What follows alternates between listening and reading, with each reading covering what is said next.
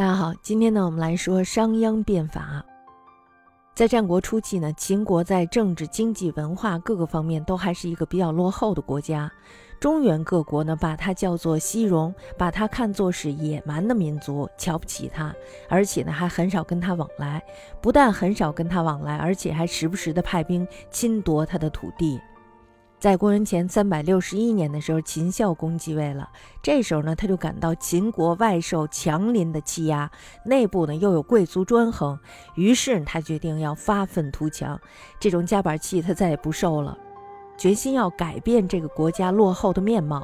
那么这时候他就颁布了一条命令，要招纳贤士。一个叫做未央的人呢，这时候就前来应征了。未央到了秦国以后，见到了孝公，把自己的一整套富国强兵的道理还有办法都讲给了孝公听。两个人议论国家大事儿，一下就谈了好几天，而且呢还谈得特别的投机。最后呢，秦孝公决定要变法，改革旧的制度，推行未央提出的新法令。这两个人是一拍即合，因为未央提出的正好也符合了秦孝公的想象。未央呢，很快就把变法的方案制定了出来。孝公呢，这时候一看，完全同意，因为正好可以起到安定社会，同时呢还能打压贵族。但是呢，未央非常的害怕自己新的法令没有威信，老百姓他不相信。如果老百姓不相信的话，那么就意味着他不能推行。于是他就想了一个办法，他叫人在都城的南门竖立一根三丈长的木杆，然后呢，在旁边贴上了一张告示，说谁要是可以把这根木杆扛到北门去，那么这时候呢，就赏他十金。开始的时候，大家一看这根木杆，觉得这也太不可思议了。就这么一根木杆，轻轻松松的扛到北门去，这样就给十斤，是不是有点太过分了呀？所以呢，没人相信他，那么也没有人去扛。未央呢，这时候又把赏金提高到了五十斤。这时候有一个游手好闲的人，他就出于好奇，把这根木杆给扛到了北门。未央呢，立马赏了他五十斤。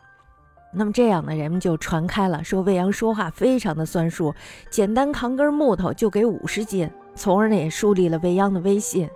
周显王十三年的时候，也就是公元前三百五十六年的时候，未央的新法令公布了。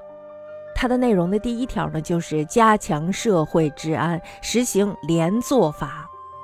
什么是连坐法呢？就是把老百姓组织起来，五家编为一五，十家编为一十，相互担保，相互监视。一家犯罪呢，九家检举。如果你要是没有检举他一家的话，那么这十家呢就要一起受到责罚。检举坏人和杀敌人一样有赏，窝藏坏人和投降敌人一样要处罚。而且呢，外出必须要携带证件，如果没有证件的话，各地不准留宿。那么第二条呢，就是奖励发展生产，老百姓努力生产，粮食不薄，贡献多的可以免除一家劳役；懒惰和弃农经商的，连同妻子女儿一起充为官奴。一家呢，如果要是有两个儿子以上，成人以后呢，就一定要分家，各自交税，否则呢，一个人就要交两份税。这是已经把老百姓给算计到极点了，是吧？那么第三点呢，就是奖励杀敌立功，官爵大小以在军事上立功多少为标准，功劳大的就封官加爵，军事上呢没有功劳的，即便有钱也不能过豪华的生活，就是贵族也只能享受平民待遇。那么最后这一条呢，对于贵族来说是非常的不友好的，是吧？新法令呢刚一推出，这时候就受到了很大的阻力。首先呢，大家的压力都是满满的。那些贵族宗室，他们不想带兵打仗，就不能做官受爵，只能享受平民的待遇。这样呢，他们就失去了许多的特权。而实行连坐以后呢，他们也不能为所欲为，因此呢，都疯狂的攻击这个新的法令。新的法令实在是太厉害了，是吧？这就好像是给社会装了电子眼一样。那么在这个时候呢，连太子也出来反对。未央一看，你一个太子是吧？你是皇帝的儿子，而且呢，你将来要继承这个国家。这个时候该怎么惩罚你呢？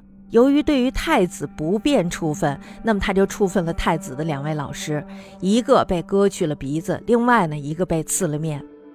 大伙一看啊，这孝公和未央是一定要把这件事情做到底了，于是呢，也都不敢反抗这个新法令了。过了几年以后呢，秦国果然变得强盛了起来。那么就在这个时候呢，秦国派兵去攻打魏国，原来十分强盛的魏国呢，一下就被秦国打败了。于是呢，秦国成为了当时最强的国家。周天子呢，这时候又派人给孝公送来了礼物，封他为方伯。什么是方伯呢？也就是一方诸侯的首领。中原各国呢也都纷纷前来祝贺。秦孝公这时候是非常的高兴。后来呢，把商於一带十五座城镇都封给了未央，以表示酬谢。从此以后呢，人们就把未央称作为商鞅。但是呢，商鞅这一波操作的确也是力敌太多了，是吧？所以呢，最后商鞅也没有什么好结果。